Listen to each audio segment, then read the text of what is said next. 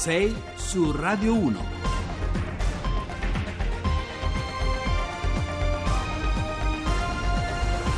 Buongiorno da Carlo Cianetti, sono le 6-8 minuti, vi do subito il numero per messaggi, per inviarci messaggi 335 699 2949 335 699 2949. Di che parliamo oggi? Parliamo del, di Schumacher. Schumacher lotta ancora per, per recuperare pienamente forse non, è, non, sarà possibile, insomma, lotta per la vita, questa è la parola giusta. Ne parleremo con un esperto, con uno dei massimi esperti di Formula 1, Franzelli, ma eh, faremo anche um, un'informazione diciamo più ironica con uh, um, Palmaroli che è quello che si è inventato le, le frasi di Osho no? un sito, una, una pagina Facebook che imperversa 670.000 persone che la seguono e poi parleremo però anche di pensione, di politica, insomma, come al solito un'oretta densa di ospiti e di notizie. Andiamo avanti.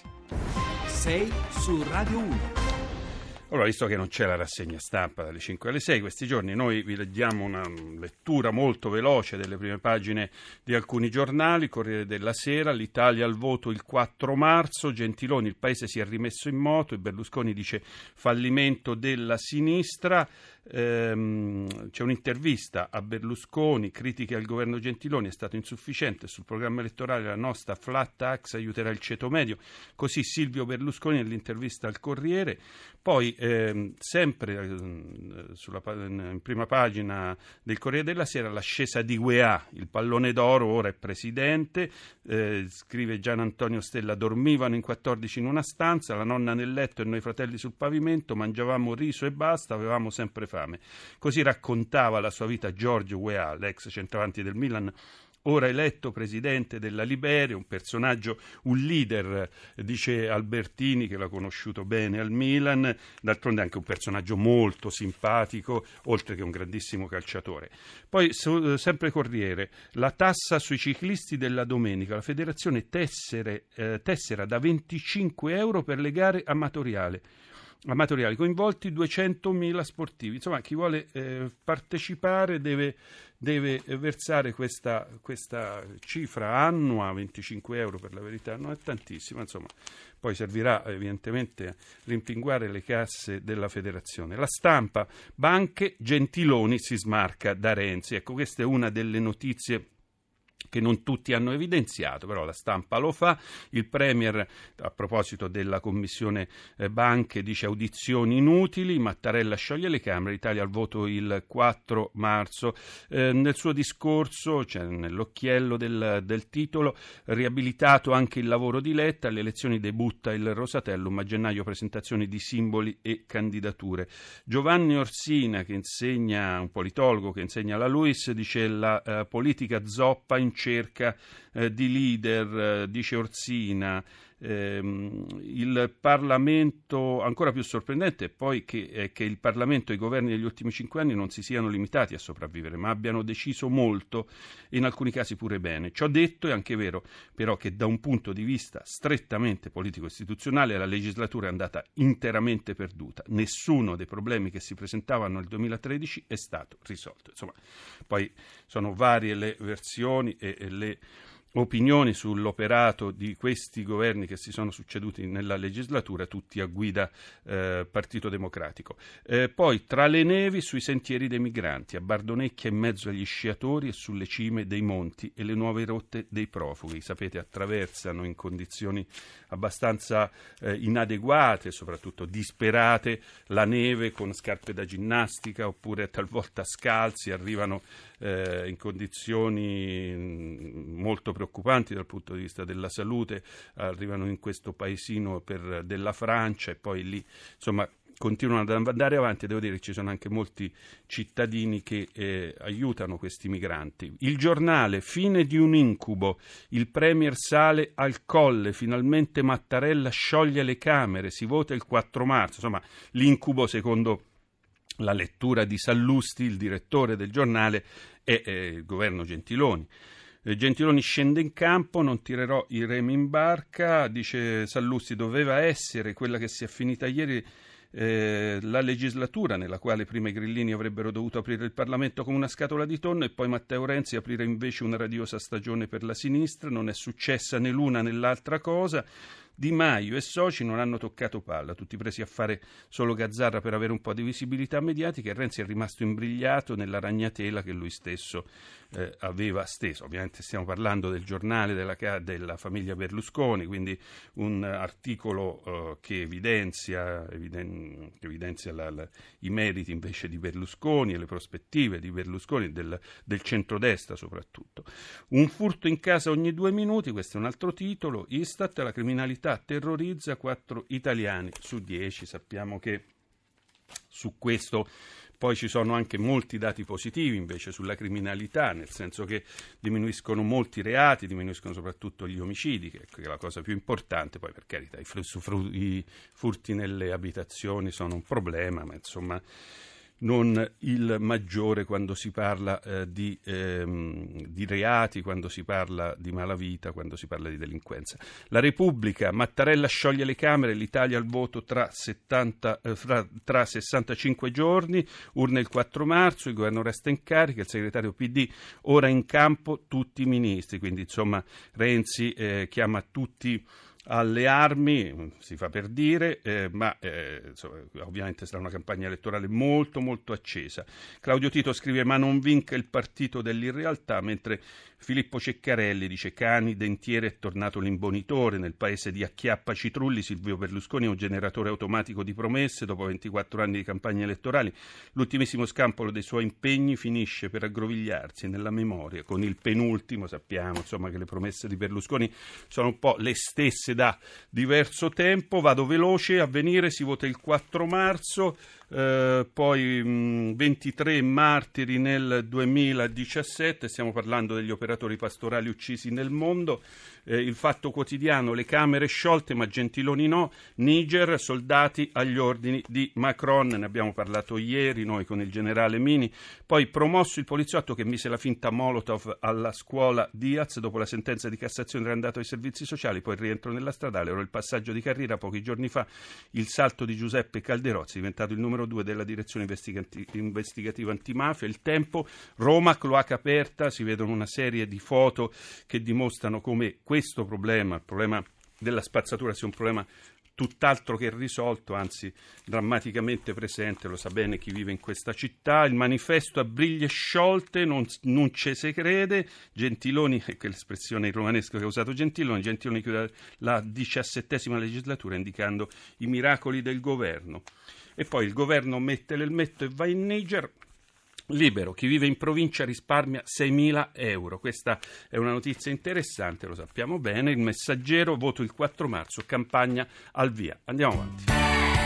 Sfiorivano le viole, una canzone molto bella, romantica, anche non solo romantica. Rino Gaetano l'avrete riconosciuto, un genio che ci ha lasciato troppo presto, purtroppo un campione vero, un campione vero, anzi il campione Michael Schumacher, eh, che quattro anni fa purtroppo ha avuto un incidente mentre stava sciando in Francia.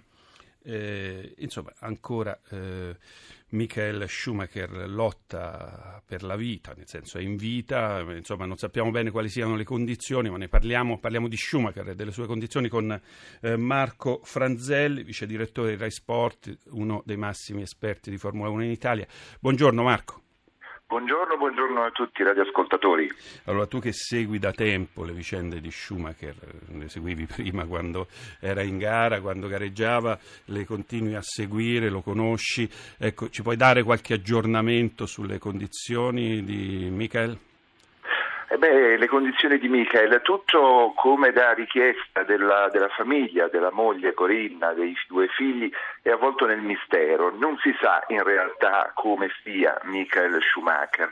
Quel poco che si è riuscito a intuire eh, andando a leggere tra le frasi delle poche persone che sono ammesse eh, nella sua casa in Svizzera, sono ammesse a frequentarlo. Eh, bene, cercando di leggere tra queste parole si capisce che Schumacher ha sì gli occhi aperti, ma non avrebbe coscienza di eh, se stesso e starebbe quindi combattendo questa eh, battaglia solitaria per eh, ritornare alla pienezza della vita con l'aiuto eh, dei familiari, di questi pochi amici ammessi al suo capezzale e dei medici e degli infermieri che frequentano la sua casa in Svizzera che è stata di fatto trasformata in una specie di eh, piccolo eh, ospedale per una assistenza continua e quotidiana.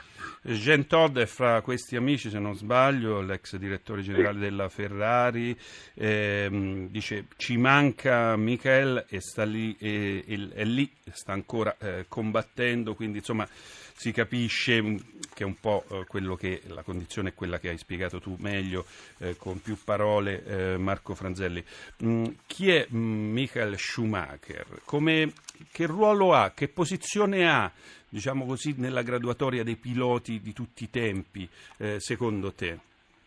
Beh, allora, guardando ai risultati ottenuti, eh, certamente è quello che è più in alto, perché mm. nessuno nella storia della Formula 1 ha vinto eh, sette campionati del mondo, eh, neanche il grande Juan Manuel Fangio negli anni 50 e nessuno ha vinto 91 Gran Premi eh, come, come, ha fatto Michael Schumacher. Eh, il suo merito è quello di aver riportato la Ferrari a vincere insieme con, con, con, tutti gli altri componenti di quella Ferrari di aver riportato la scuderia del Cavallino a vincere il campionato del mondo eh, dopo 21 anni e di aver vinto 5 campionati piloti eh, di seguito. Quindi questo è il merito eh, di, Schumacher. Certamente poi nel confronto con gli altri, beh, quello può essere un divertimento, mettere accanto le varie epoche, di dire è stato più forte Fangio o Schumacher, più forte Senna mm. o Schumacher. Ovviamente i confronti sono difficili se non impossibili perché eh, ogni pilota, ogni campione è legato alla propria epoca, e legato alla propria epoca significa legato alle proprie possibilità tecniche, alle possibilità tecniche dell'auto che guida, quali erano, dei circuiti. Quali erano le sue caratteristiche, Marco? Rispetto per esempio, vabbè adesso i confronti non li facciamo, diciamo chi, Schumacher perché era così forte? Schumacher era così forte perché oltre ad avere il talento aveva eh, una caratteristica secondo me eh, fondamentale, quella che ha portato poi la Ferrari a ottenere tutto quello che ha ottenuto. Lui era una persona eh, molto esigente con se stesso e con gli altri, determinata, puntigliosa, eh, attentissima da un punto di vista tecnico, ma la qualità principale era quella che aveva capito prima degli altri che in Formula 1, nella Formula 1 moderna, si vince insieme, cioè eh, la qualità del pilota da sola non basta se non è accompagnata da un insieme di, di, di, di, altri fattori rappresentato dagli ingegneri, dall'ultimo dei meccanici anche. Un episodio per dire questa sua fiducia nella squadra. In un'occasione allora c'erano i rifornimenti, si fermò ai box per eh, rifornire e cambiare le gomme e uscì dalla benzina e le fiamme avvolsero l'abitacolo. Ebbene lui rimase lì dentro immobile, non saltò fuori, arrivarono i meccanici e con eh, gli estintori spensero le fiamme e lui ripartì e poi vinse quel Gran Premio. Alla fine gli chiedevo ma per quale motivo eh, non, non sei saltato fuori come tutti avrebbero fatto? E lui rispose io stavo con contando, perché sapevo di poter rimanere dentro l'abitacolo un certo numero di secondi prima di avere dei danni, ma sono rimasto lì perché ero sicuro che i miei meccanici sarebbero intervenuti in tempo per spegnere quelle fiamme. Ecco, la fiducia nella squadra nel conquistarsi la fiducia e nel dare fiducia. Un grande talento, una grande intelligenza, purtroppo eh, è riuscito a sopravvivere a queste vicende, non è diciamo, incappato nel suo incidente più pericoloso sì. mentre sciava, insomma questa è un po' l'ironia della sorte. Sì, Siamo in sì. conclusione Marco. Sì, eh, davvero, eh, quella, una caduta banalissima, stupida, andando a sbattere la mm. testa contro, contro, un sasso, per di più su quel casco che lui portava c'era anche il supporto della, mm. della telecamerina, della GoPro e questo ovviamente ha provocato, provocato dei, dei, danni veramente molto molto gravi e, e tutto è legato adesso a un, a un hashtag che la famiglia ha scritto per aiutare eh, Michael e tutti quelli che purtroppo si trovano in quelle condizioni. Keep Fighting Michael, una fondazione che aiuta anche gli altri. Ecco. Keep Fighting, continua a combattere. Grazie Marco Franzelli, grazie mille. Andiamo avanti. Sei su Radio 1. Allora, Tenente Colonnello Valerio Coco, 30 secondi per dirci che eh, cosa ci aspetta in questi giorni. Sì, buona giornata a tutti. Ancora un po' di stabilità oggi eh, sulle centrali adriatiche, sul basso adriatico, sulle zone tirreniche meridionali. Il vento è calato ancora comunque moderato con qualche rinforzo sostenuto sulla Sardegna da nord-ovest. Nei prossimi giorni si vedrà un eh, passaggio di nuvolosità mm. sulle regioni meridionali. L'ultimo dell'anno buono o cattivo? L'ultimo dell'anno è abbastanza buono, il, il 31 con temperature in aumento. Bene. Già dalla sera si guasta dalle regioni settentrionali. Grazie Valerio Coco, fra poco.